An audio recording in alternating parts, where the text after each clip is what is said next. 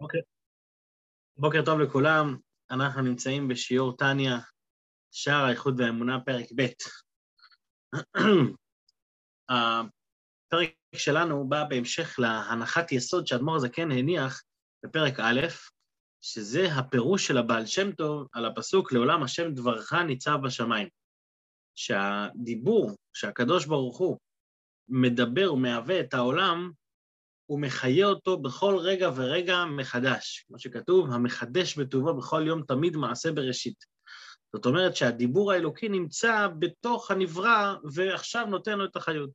ואם הדיבור הזה היה אה, מסתלק כרגע, לרגע אחד, אז ה- ה- המציאות, לא היה פה שום מציאות, לא שאלוקים צריך לעשות איזושהי פעולה בשביל לבטל את מה שהוא עשה, אלא לא היה לו שום, שום מציאות. באופן כללי, מה שדיברנו בפרק הקודם זה הנקודה הזאת, והנקודה שיש שתי חידושים שהבעל שם טוב חידש, חידוש אחד זה שההתהוות היא כל רגע מחדש, מה שאמרנו כרגע, והחידוש השני, שה... שה... הדבר השם יורד בהתלבשות לתוך כל נברא ונברא לפי התכונות שלו. אז יש כאלה נבראים גדולים כמו השמיים, שהם מקבלים את זה באופן גלוי, באופן יותר, יותר, יותר מרומם, ויש נבראים נמוכים, כמו הארץ, או כמו אה, נבראים שלא מופיעים בעשרה מאמרות, שאת החיות שלהם הם מקבלים מהשתלשלות, מגימטריות, מרי"ל"א שערים, סגנונות שינוי של האותיות. אז זה בעצם הנקודה של פרק א'. בפרק הזה, פרק ב', אדמו"ר הזה כן בא להרחיב ולהוכיח ולהסביר יותר את העניין הזה של החידוש של היש מאין. שהיות שהבריאה היא יש מאין, אז החידוש, הדבר השם שנמצא בתוך הבריאה, הוא מחדש אותו בכל רגע ורגע. זה התוכן של הפרק הזה, וכמו שהוא יסביר וירחיב ויעמיק בשיעור שלפנינו. אז בואו נשתף את המסך ונצא לדרך עם פרק ב' בשער האיחוד והאמונה. פרק ב', והנה מכאן תשובת המינים וגילוי שורש טעותם, זאת אומרת, ממה שלמדנו עד עכשיו, שהדבר השם נמצא בכל רגע ורגע, מכאן אנחנו נוכל לענות לאותם אנשים שהם טועים, כן, אותם שמכונים המינים, שהם הכופרים כביכול, ולגלות את השורש של הטעות שלהם. מה הטעות שלהם? הכופרים בהשגחה פרטית. זאת אומרת, לא מדובר פה על אנשים שכופרים במציאותו של אלוקים, זה אמרנו, זה לא שייך לשאר היכולת והאמונה, זה, זה נכלל, נכלל בידיעה, לא באמונה. אלא במה הם כופרים? הם כופרים בהשגחה פרטית, הם כופרים בזה שהקדוש ברוך הוא נמצא כעת בעולם, אלא מה הם אומרים? הוא ברא את העולם באופן חד פעמי, יצר את הנס הזה שנקרא עולם, ועכשיו העולם קיים מצ... מעצמו, לא, לא צריך התערבות אלוקית. אז לכן הם כופרים בהשגחה פרטית, הם כופרים בזה שאלוקים נמצא בכל רגע ורגע כאן, והוא משגיח בהשגחה פרטית לכל נברא ונברא. לכן הם גם לא, הם גם כופרים במה? באותו טוב מופתים שבתורה. כי הם אומרים, מה, מה זה הניסים, מופתים? אלוקים לא מתערב בהנהגת הטבע, הוא עזב את הארץ והשאיר אותה בידי ההנהגה פה למטה של הכוכבים, מזלות, מה שזה לא יהיה, וזהו. אז מכאן, ממה שדיברנו עכשיו, יובן הטעות שלהם. מה הטעות שלהם? שטועים בדמיונם הכוזב, שמדמין מעשה השם עושה שמיים וארץ, למעשה אנוש יותר לכבודותיו. הם חושבים שבריאת העולם היא כמו בריאה של, כמו, כמו בן אדם שיוצר משהו. מה, מה קורה כשבן אדם יוצר משהו? כי כאשר יצא לצורף, יצא לצורף כלי, שוב אין הכלי צריך לידי הצורף. כי אף שידיו מסולקות הימנו והולך לא בשוק, הכלי קיים בתבניתו וצלמו ממש כאשר יצא, כמו, בדיוק כמו שהוא יצא מיד הצורף. זאת אומרת, מה, מה קורה כשבן אדם עושה כלי? בן אדם עושה כלי, הוא יצר את הכלי, הכלי לא תלוי באדם. עכשיו האדם והכלי שתי דברים נפרדים, והכלי לא תלוי באדם. אז ככה הם אומרים, הם אומרים שמעשה שמיים וארץ, בריאת העולם, אותו דבר. אלוקים לקח, אה, אה, אלוקים מתעסק עם בריאת העולם, ועזב אותו. כרגע אלוקים לא מתעסק עם הבריאה, הוא סיים להתעסק איתו בשבעה ימים, להתעסק עם הבריאה בשבעה ימים, ונגמר. כך, אני ממשיך לקרוא בפנים, כך מדמין השכלים האלו מעשה שמיים וארץ. ככה הם חושבים שזה גם בריאת העולם. אבל מה ההבדל הגדול? למה זה טיפשות? למה זה... כן, למה הוא מכנה אותם פה שכלים? למה? אך תח מראות עיניהם ההבדל הגדול שבין מעשה אנוש ותחבולותיו, שהוא יש מי יש. מה היסוד ההבדל בין יצירה של אדם ליצירה אלוקית? שיצירה של אדם היא יש מי יש. מה זה יש מי יש? יש, החומר נמצא כאן. החומר קיים. מה אני משנה? אני לא משנה את עצם החומר, אני משנה את הצורה שלו. זאת אומרת, מעץ שהיה עכשיו אה, עגול ובצורה של גזע, אני שיניתי לו את הצורה, ועכשיו הוא לא עגול, עכשיו הוא שולחן, הוא מרובע. או עכשיו אני הופך אותו לאיזשהו... אה, עשיתי בו פיסול, עשיתי בו משהו, שיניתי לו רק את הצורה, לא נגעתי בעצם החומר. אז זה נקרא יש מי יש. עכשיו, בגלל שכשאני משנה צורה, אני באמת לא נוגע בחומר, בעצם כשיש לנו חומר ראשוני, החומר הזה כולל בתוכו את כל הצורות שיש. רק מה? צריך לגלות את הצורה הזאת מהכוח אל הפועל, צריך לגלות את הפוטנציאל הזה. ואיך אני מגלה? כשמגיע אומן, והוא מלטש את הדבר הזה, הופך אותו למשהו אחר, הוא בעצם מגלה את מה שכבר היה טמון בפנים. אז זה יש מי יש. יש מי יש, אין פה בכלל נגיעה בעצם החומר. לכן הכלי, הכלי הזה היה, היה קיים לפניי, היה, החיות שלו הייתה פה לפניי, אני שיניתי לו את הצורה, אבל לא עשיתי כלום בעצם. נכון, זה אומנות לעשות את זה, אבל בעצם העניין לא עשיתי כלום, כי הצורה הזאת כבר הייתה כלולה, אני רק גיליתי את הצורה שהייתה קיימת על החומר הזה. אז זה יש מי יש. שמה זה יש מי יש? רק שמשנה הצורה והתמונה מתמונת חתיכת כסף לתמונת כלי. אז זה יש מי יש, והם מנסים להשוות את זה למה? למעשה שמיים וארץ. מה זה מעשה שמיים וארץ? מעשה שמיים וארץ הוא יש מאין. מה זה יש מאין? יש מאין זה אומר שאין פה חומר בכלל. לא מתחיל פה בכלל הנקודה. וכשלא מתחיל העניין, אז כשיש כוח מחדש, שהוא מחדש את הדבר מאין ליש ברגע זה, הכוח המחדש נמצא במחודש כל הזמן. וכמו שאמרנו בשיעור הקודם, בהרחבה, את המשל של זריקת אבן. מה אנחנו ראינו במשל של זריקת אבן? שכשאני זורק אבן כלפי מעלה, אני עשיתי משהו שהוא הפוך מהטבע הטבעי של האבן, שהטבע שלה הוא לרדת כלפי מטה. כשאני עושה את ה... כשאני זורק אותו כלפי מעלה, אני פתאום משנה משהו כביכול מהאבן. את הטבע שהיה לי פה למטה, שיניתי לעלות למעלה. אז היות שיש פה שינוי, יש פה חידוש. עכשיו, באבן לא חידשתי כלום באבן עצמה, נכון? האבן נשארה אבן. אבל כן חידשתי את התעופה שלה. ולכן התעופה הזאת, בגלל שהיא חידוש, היא תהיה קיימת כל עוד החידוש נמצא. כשנגמר החידוש, כשנגמר החידוש, אז אנחנו לא, אז, אז כל העניין פה מתבטא לגמרי. אז זה בעצם הנקודה, זה מה ש... עד כאן הוא בעצם עונה לאותם כופרים ואותם מינים שאומרים, אלוקים עזב את הארץ. הוא אומר להם, מה זאת אומרת עזב את הארץ?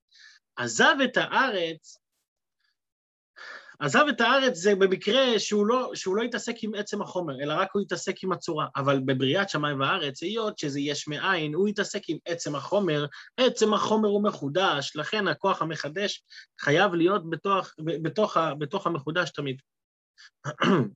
עכשיו, אחרי שהוא בעצם ענה את התשובה, לא, לא, לאותם כופרים, מה שנקרא, עכשיו אדמו"ר הזה כן מתפנה להסביר את העניין איכשהו לעצמו. זאת אומרת, בואו נבין באמת מה זה יש מאין. מה החידוש שקורה כשיש יש מאין? הוא, הוא, כאן יש פה איזושהי הדגשה שהוא מפסיק כביכול להתייחס לאותם אה, כופרים בהשגחה פרטית, והוא מתייחס לעצם העניין עצמו, איך אני יודע? בגלל שהוא מתעסק עכשיו בקריאת ים סוף. מה זה קריאת ים סוף? קריאת ים סוף זה נס שמופיע בתורה. אז מה, אתה בא לענות לכופרים באותות ומופתים שבתורה על ידי נס שבתורה? אלא לא, הוא סיים לענות להם. עד, עד כאן סיימנו לענות, יש הבדל גדול בין יש מאין ליש מי יש. עכשיו, בוא תבין מה קורה פה ביש מאין באמת. איך תבין? שאני אביא לך דוגמה שהיא כתובה בתורה. ותכף נראה גם בהמשך, אני רוצה להתייחס לזה אם יהיה זמן, למשמעות שהוא הביא דווקא דוגמה ספציפית כזו או אחרת, אבל בואו נלך לפי הסדר, כי אנחנו רוצים להבין פה את המהלך, ולפי הזמן שיישאר בסוף אנחנו גם נרחיב פה על דברים שצריך. אוקיי, עכשיו הוא מתחיל להסביר מה החידוש הגדול שקורה כשיש התהוות של יש מאין, או במילים אחרות, כשיש חידוש בטבע מסוים. אז בואו נקרא פה, בשורה השנייה בעמוד 154, והוא פלא גדול יותר מקריאת ים סוף. זאת אומרת, בריאת יש מאין בנוסף לזה שיש פה חידוש הרבה יותר גדול מיש מיש, הוא אומר, זה פלא גדול יותר מהפלא של קריעת ים סוף, על דרך משל. מה קרה בקריעת ים סוף? שהוליך השם את הים ברוח קדים עזה כל הלילה, ויבקעו המים. אלוקים עשה נס כזה שהוא הביא רוח חזקה שהעמידה, העמידה את המים, ומה קרה להם? כאילו, קודם כל היא בקעה את המים, ויבקעו המים, וניצבו כמונד וכחומה. מה זה כמו נד וכמו חומה? כמו נד, זה אומר כמו, אה, כמו חומת מים, זאת אומרת, כמו, כמו מים שעומדים על הצד, כמו אה, בעצם אה, שבן אדם מחזיק מים בתוך כלי, אז ככה הרוח החזיקה את המים שיעמדו ולא, ולא ייפלו, וכחומה זה שלב שני בנס שקרה בקריאת ים סוף. אני, אני, אני אומר פה הדגשות, אני אומר אותם ברמזים, תכף נתייחס אליהם בצורה גלויה, אבל חשוב שנבין שיש פה שני שלבים. מה שני השלבים? השלב הראשון זה שהרוח החזיקה את המים, כמו נד. היא החזיקה אותם באופן כזה שהם לא ייפלו. השלב השני שקרה בנס קריאת ים סוף, שהיא הפכה אותם לחומה. מה זה חומה? חומה זה כבר לא רק שהיא מחזיקה את המים אה, שלא ייפלו, אלא הטבע של המים השתנה מטבע של להיות ניגרים למטה לטבע של עמידה במקום אחד, כמו חומה, כמו חומה של אבנים שנשארת לעמוד לבד. עכשיו, שני הפרטים האלה בנס היו צריכים להיות כל הזמן. הרוח קדימה הזאת שהייתה כל הלילה, היא זאת שפעלה את הנס בצורה תמידית, כל הזמן. דיבר, דיברתי, אם אני לא טועה, בשיעור הראשון דיברנו על זה שיש שני סוגים בניסים. יש נס שהוא נס רגעי חד פעמי, ויש נס שהוא נס מתמשך. הנס הרגעי, זה אומר שעשיתי נס, שיניתי את הטבע של הדבר, כמו היד של משה רבנו, שהיא נכנסה לתוך ה... לחיקו, והיוציאה מחיקו והנה מצורעת כשלג. אז היד שלו התהפכה ליד מצורעת. עכשיו, כדי להפוך את היד ליד רגילה, צריך להפוך אותה שוב, לעשות נס חדש. זה נקרא נס חד פעמי, הוא שינה את הטבע, מכאן הטבע ממשיך הלאה. נס מתמשך, זה אומר שהנס קיים כל הזמן, וברגע שהנס, מה שנקרא הנס על פליי, אם אתה שנייה אחת מוריד את הנס מפליי, אז הטבע חוזר חזרה לעצמו. זאת אומרת, הרוח לא שינתה רק את המציאות של המים וזהו, עכשיו המים הם חומה. לא, אלא היא עמדה כל הלילה לפעול את הנס הזה, זה נקרא נס מתמשך. למה אלוקים עשה בקריאת ים סוף נס מתמשך? תכף נראה. למה הוא לא עשה נס רגיל? למה הוא לא הפך רק את המים לחומה, וזהו, היה משאיר אותה כחומה ונגמר הסיפור.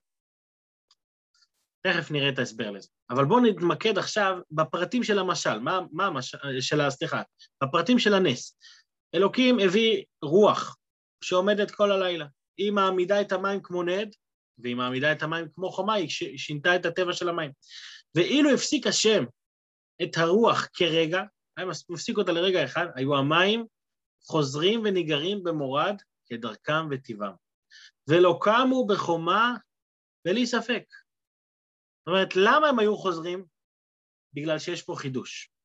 החידוש שקורה בקריאת ים סוף זה חידוש כזה שצריך לח, לחדש ולהוות את המצב המחודש הזה כל רגע ורגע. אם אלוקים היה מסיים, מחזיר את הרוח הזאת, אז המים היו חוזרים. אבל למה המים היו חוזרים? כי טבע של המים זה לרדת למטה. הטבע של המים זה לחלחל כלפי מטה. וכשאתה לוקח את המים ואתה עושה להם רוח חזקה, אתה מעמיד אותם, אז אתה עושה להם איזשהו משהו שהוא חידוש בטבע שלהם. ולכן עכשיו, כל עוד החידוש הזה נמצא פה, הרוח הזאת, אז, אז המים ממשיכים לעמוד. ברגע שתיקח את אותו חידוש, נגמר הסיפור.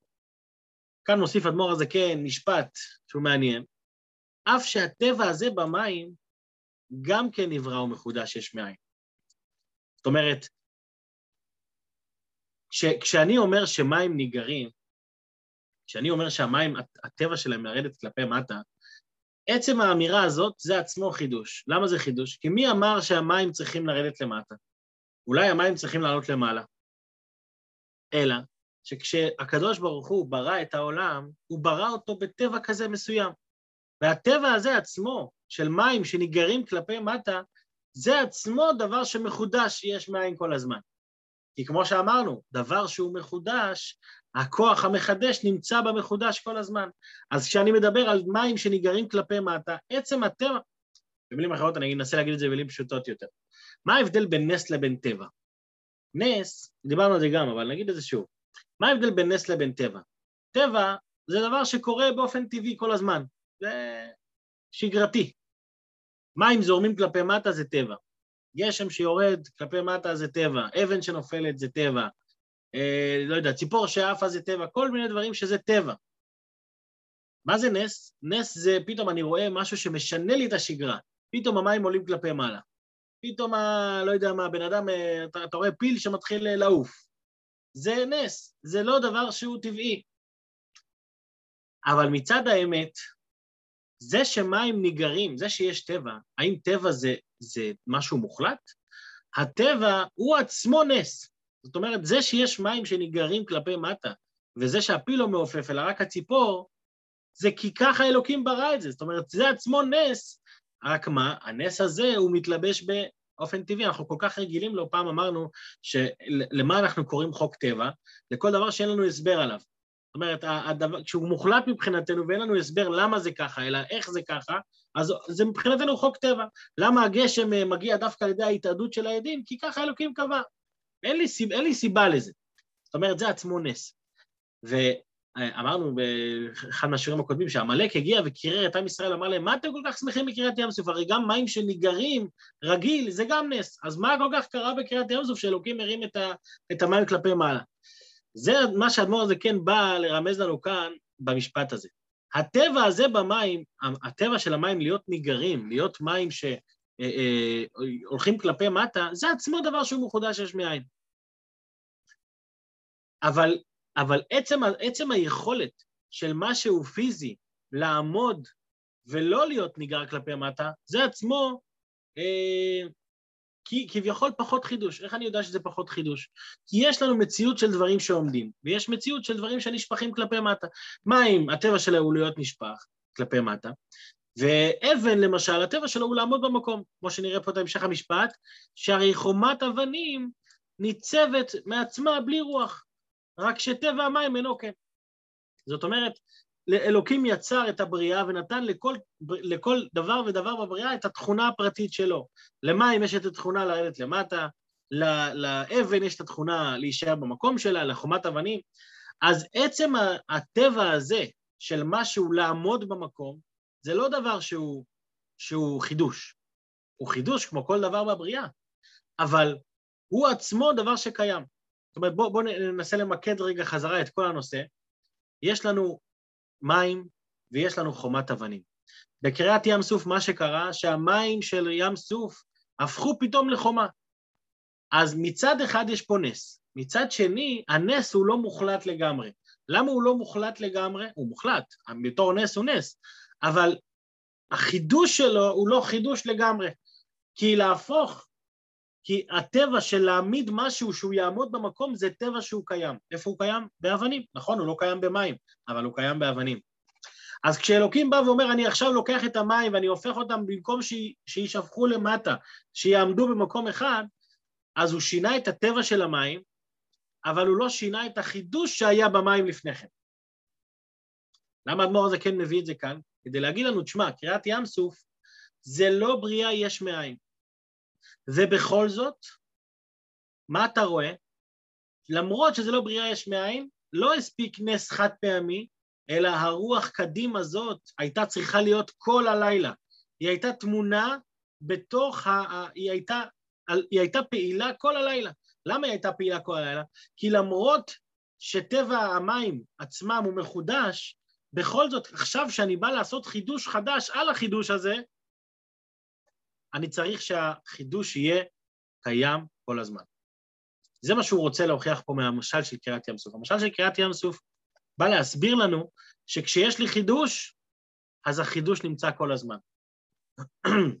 עכשיו, לפני שנמשיך רגע הלאה, מה, מה, מה הוא רוצה פה בעצם מקריאת ים סוף? למה הוא מביא דווקא את קריאת ים סוף? למה שלא יביא, הרי אמרנו אתמול משל מאוד יפה, גם היום אמרנו את זה, על, על האבן שזורקים אותה כלפי מעלה, למה שלא יביא את המשל של האבן? למה הוא מביא את המשל של הקריאת ים סוף דווקא? בקריאת ים סוף הוא רוצה, לה, הוא רוצה להסביר לנו שאלוקים מראה לנו בניסים שלו, הוא מראה לנו איך בעצם הנהגת העולם הולכת. זאת אומרת, אלוקים הרי אם הוא רוצה, הוא יכול לברוא משהו, הרי אלוקים הוא כל יכול, נכון? אז הוא יכול לברוא משהו שלא יהיה צריך את, ה, הרי זה שאני אומר ש, שכל מחדש, שכל כל חידוש, הכוח המחדש צריך להיות תמיד בתוך המחודש, זה עצמו כלל הגיוני, אבל אלוקים הוא מעל ההיגיון. אלוקים, הוא יצר את הכלל ההגיוני הזה, והוא יכל ליצור כלל אחר, שאני יוצר משהו והכוח המחדש לא צריך להיות בתוכו. אז הוא, הוא, הוא כל יכול, מי אמר שככה הוא יצר את העולם? אולי, אולי אותם מאמינים, הכופרים, אולי הם צודקים. לכן אדמו"ר הזקן מביא משל דווקא מהתורה. למה הוא מביא את זה מהתורה? כדי להראות שאלוקים בתורה גילה לנו איך אני מתנהג. תראו כשאני עושה נס, איך אני מתנהג? אני עושה נס כזה שהוא כל הזמן נמצא בתוך, המח... בתוך המחודש. כי הכלל ההגיוני הזה, אני יצרתי אותו, וכך העולם מתנהג לפי אותו כלל. אז אם אני יודע, כי אלוקים גילה לי בתורה, שכך מתנהג העולם לפי הכלל הזה, עכשיו אני יכול להסיק שכך גם הולך יש מאין. זה מהלך שהוא מהלך שהוא משלב פה את, אה, מענה לכופרים ביחד עם הנחת יסוד של מאמינים. כי המענה לכופרים, סיימנו את זה כבר בתחילת הפרק. פה אנחנו לא מדברים על כופרים, פה אנחנו מדברים על העניין בפני עצמו. מה זה שיש מאין המחודש צריך להיות תמיד? זה, הכלל ההגיוני הזה הוא כלל שאלוקים בעצמו קבע בבריאת העולם. והוא גילה לי את זה בנס של קריאת ים סוף. זה גם עונה לי על השאלה שאמרנו בהתחלה, למה, למה אלוקים משתמש בנס נס מתמשך ולא נס חד פעמי? כי בקריאת ים סוף אלוקים רוצה לגלות לי איך הוא מתנהג עם הבריאה שלו. והוא גילה את זה דווקא בקריאת ים סוף, שם התגלה אותו, אותו רעיון. אוקיי, בואו נמשיך, למה אנחנו לא, אנחנו צריכים להתקדם. אז זה המשל של קריאת ים סוף, שיש פה שני פרטים במשל. הפרט הראשון זה שהוא העמיד את המים. כמו נד, הפרט השני זה שהוא שינה את הטבע של המים. אז ושני הדברים האלה היו צריכים להיות כל רגע ורגע מחדש, אז אם זה ככה בנס של קריאת ים סוף, אז מה קרה בבריאת שמיים וארץ? או-הו, קריאת ים סוף זה עצמו, זה, זה עצמו סוג של יש מיש. אז כל שכן, בוא נמשיך לקרוא בפנים, כל שכן וקל וחומר בבריאת יש מאין, שהיא למעלה מהטבע. הרי אמרנו שהטבע של חומת אבנים זה טבע שקיים, אז לכן אלוקים היה צריך כביכול לשנות את הטבע מטבע של ניגרים לטבע של עומדים. אז, הוא, אז היה לו את זה כבר בסל הכלים. לעומת זאת, בבריאת יש מאין, אז זה הרבה יותר מזה, זה למעלה מהטבע, זה, זה כל, אין, אין שום מציאות בכלל, וצריך להתחיל אותה מכלום. והפלא ופלא יותר מקריאת ים סוף. אז אם שם זה הרבה יותר חזק, העין של העולם לפני הבריאה שלו, הוא הרבה יותר חזק מהעין של חומת אבנים לפני שהיא נהייתה בים, אז על אחת כמה וכמה, אז המסקנה המתבקשת מכל הדבר הזה היא שבהסתלקות כוח הבורא מן הנברא חס ושלום, ישוב הנברא לעין ואפס ממש. זאת אומרת, אם, חס ושלום, מסתלק אותו כוח שמחדש אותו, אבל מה זה מחדש אותו? לא רק מחדש כוח שכבר קיים, אלא מחדש אותו מאין ליש, ברגע זה ממש. אז ברור שהרמת הביטול, רמת האפסיות של אותו דבר היא הרבה יותר חזקה מרמת האפסיות של הטבע לפני שנעשה בו נס. אלא מה צריך להיות כוח הפועל בנפעל תמיד, להחיותו ולקיימו. ומה זה הכוח הזה שמחיה ומהווה את הנברא בכל רגע ורגע? והן הן בחינת אותיות הדיבור מעשרה מאמרות. זאת אומרת, אותן אותיות שדיברנו בפרק א', שאלוקים דווקא, אדמו"ר הזקן חוזר פה לעניין הזה של הדיבור, כדי להדגיש לנו שהכוח הפועל בנפעל זה אומנם דרגה רמה גבוהה מאוד באלוקות, אבל עדיין זה יתלבש באותיות הדיבור. למה? כי דיבור זה גילוי. אלוקים, בסופו של דבר, איך הוא מתלבש בתוך הנברא? הוא מתלבש בו בבחינת דיבור, בבחינה של גילוי, כל, כל נברא לפי עניינו כמובן, זה, הכל, הכל זה באופן כללי בהיעלם והסתר, אבל הוא מתלבש בו באותיות הדיבור, שמאיפה הדיבור הזה מגיע? מעשרה מאמרות. העשרה מאמרות שנמצאים בתורה, להם יש את הכוח להוות יש מאין, והם הם הכוח הפועל שנמצא בתוך הנפעל תמיד. אז הוא מגיע מאותיות הדיבור, עשרה מאמרות שבהם נבראו. על זה נאמר, ואתה מחיה את כולם. מה זה ואתה מחיה את כולם? אל תקרי מחיה, אל תקרא את הפסוק רק מחיה, אלא מהווה. מה זה מהווה? דהיינו יש מאין. זה קורה כל, כל רגע ורגע. מה זה אתה מחיה את כולם? ואתה, הוא מסביר, אתה הן בחינת האותיות מאלף עד תף, כן, יש פה במילה אתה יש א' ותף, מההתחלה עד הסוף, וההי היא ה' מוצאות הפה, מקור האותיות. זאת אומרת, יש פה, יש פה אה, אה, את כל האותיות נמצאות כאן, וכל ההגיות שלהן דרך הפה, עם מוצאות הפה, זה הכל מגיע משם. אז מה זה אתה מחיה את כולם? שעל ידי הדיבור, מאלף עד תף, בעשרה מאמרות שבתורה, על ידי הדיבור אתה מחיה ומהווה את כולם כל רגע ורגע מאין ליש. יש סיפור, אה, סיפור יפה על אחד מהאדמו"רים, לא זוכר עכשיו איזה אדמו"ר, על האדמו"ר האמצעי, שפעם החסידים התחילו לדבר על הפסוק, על הפירוש הזה. ואתה מחיה את כולם, אמרו, מה זה אתה? א', התחילו להתפלפל בדרגות של האותיות והדרגות, איזה דרגה בדיוק שייכת לבריאת העולם? עד שיצא אותו אדמו"ר ואמר, אה, אל תשכחו שיש גם פירוש פשוט לפסוק. מי זה אתה מחיה את כולם? קדוש ברוך הוא. לפעמים אנחנו אה, אה, יכולים להתעופף עם כל מיני פירושים, לעוף גבוה, אבל לא לשכוח את הפירוש הפשוט. אתה מחיה את כולם, הקדוש ברוך הוא נמצא בכל רגע ורגע, בכל דבר ובכל בריאה ובריאה. אוקיי, בואו נמשיך.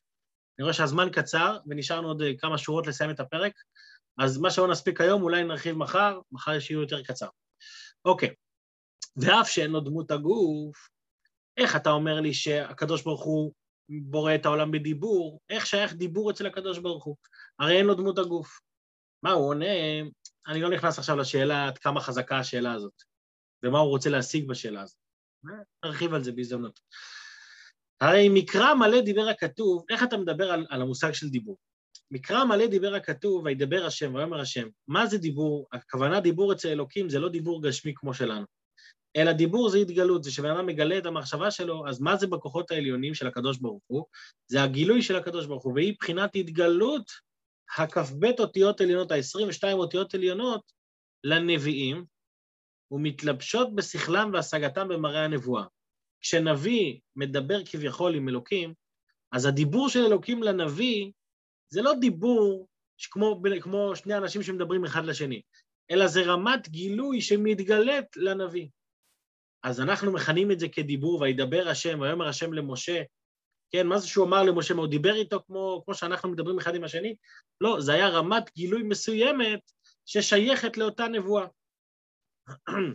אז זה יכל להתגלות בצורה מסוימת, זה יכל להתגלות גם במחשבה, זה יכל להתגלות בכל מיני אופנים של גילוי, אבל המכנה משותף לכולם זה שזה, שזה גילוי. שזה מה, לכן הוא משתמש בלשון דיבור. אז, אז לכן אנחנו רואים שאיך הם השיגו את זה, הם השיגו את זה במראה הנבואה, היה להם אה, ויזואלי, יכול להיות שזה היה ויזואלי, גם במחשבתם ודיבורם. זאת אומרת, היה לזה כל מיני דרכים של התגלות, אבל המשותף לכולם זה שזה גילוי. כמו שכתוב, רוח השם דיבר בי ומילתו הלשוני. בדיבור, אגב, בדיבור של הקדוש ברוך הוא יש כמה רמות. זאת אומרת, יש דיבור שהוא שייך לנביאים, שזה דיבור שהוא גלוי יותר, אבל יש דיבור שגם הדבר השם נמצא בנברא, בנברא בדברים הפחותים, כמו שאמרנו, גם באבן נמצא דבר השם. רק שהדבר, לא דומה הדבר השם שבאבן לדבר השם שבנביאים. למה זה לא דומה? כי לא דומה רמת ההתגלות של האלוקות באבן לרמת ההתגלות של האלוקות כשהוא מתגלה לנביא, כמו שכתב האריזל בשער הנבואה.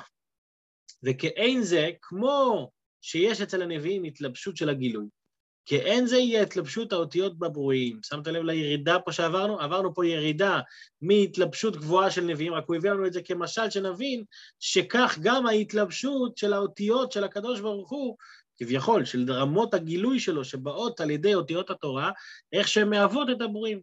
כדכתיב, כמו שכתוב, בדבר השם שמיים נעשו, וברוח פיו כל צבא. רק מה? רק מה ההבדל בין נביאים לבין נבראים רגילים? רק שהיא על ידי, בנבראים רגילים זה על ידי השתלשלות, השתלשלויות רבות ועצומות, עד שיורדות לעשייה גופנית. מה שאין כן, השגת הנביאים היא באצילות המתלבשת בעולם הבריאה. אבל מה המכנה משותף בין נביאים לבין כל הנבראים? שכולם זה רמות גילוי של אלוקים. אז יש גילוי נעלה יותר, יש גילוי נמוך יותר, אבל המשותף, אבל, אבל בסופו של דבר, זה הדבר השם שנמצא בכל דבר ודבר. אז זה, אז בפרק, בפרק הזה, שוב, יש עוד כמה דברים שתכננתי להרחיב היום, בעזרת השם אולי נרחיב עליהם מחר, אבל ה, ה, ה, הנקודה של מה שלמדנו היום, זה מה ההבדל בין יש מאין ליש מיש. ההבדל היסודי הוא החידוש. ואנחנו רואים שהקדוש ברוך הוא הנהיג את ההנהגה של העולם בצורה כזאת, לכן ההוכחה שלנו היא מהתורה, למרות שיכלנו להוכיח את זה גם באופן שכלי. יש גם, אה, טוב, יש עוד דגש, למה, למה הוא לא השתמש במשל של האבן, הוא השתמש דווקא במשל של קריעת ים סוף. במשל של האבן אין שינוי באמת באבן. לא נוצר שינוי באבן. אני זורק את האבן, רק שמתי כוח בו, אבל האבן עצמה נשארה אבן. בקריאת ים סוף הנס היה כל כך גדול, שגם המים השתנו. לכן זה היה חידוש הרבה יותר גדול, כי זה כמו נד וכמו חומה. טוב, נדבר על זה גם מחר, על ההבדל בין, בין, אה, בין זריקת אבן לבין קריאת ים סוף. בכל אופן, הנקודה היא שיש מאין הרמה של, של האפסיות, של העין, של היש, לעומת העין, זה רמה מוחלטת, ולכן ברגע שהקדוש ברוך הוא לוקח את הדבר השם שלו מתוך הנבראים, אז אין להם מציאות, היא לא מתחילה בכלל, כמו לפני ששת ימי בראשית ממש. אז עד כאן השיעור להיום, בעזרת השם, נראה מחר. יישר כוח גדול לכל המשתתפים בשיעור. כוח, יישר כוח. בשורות טובות.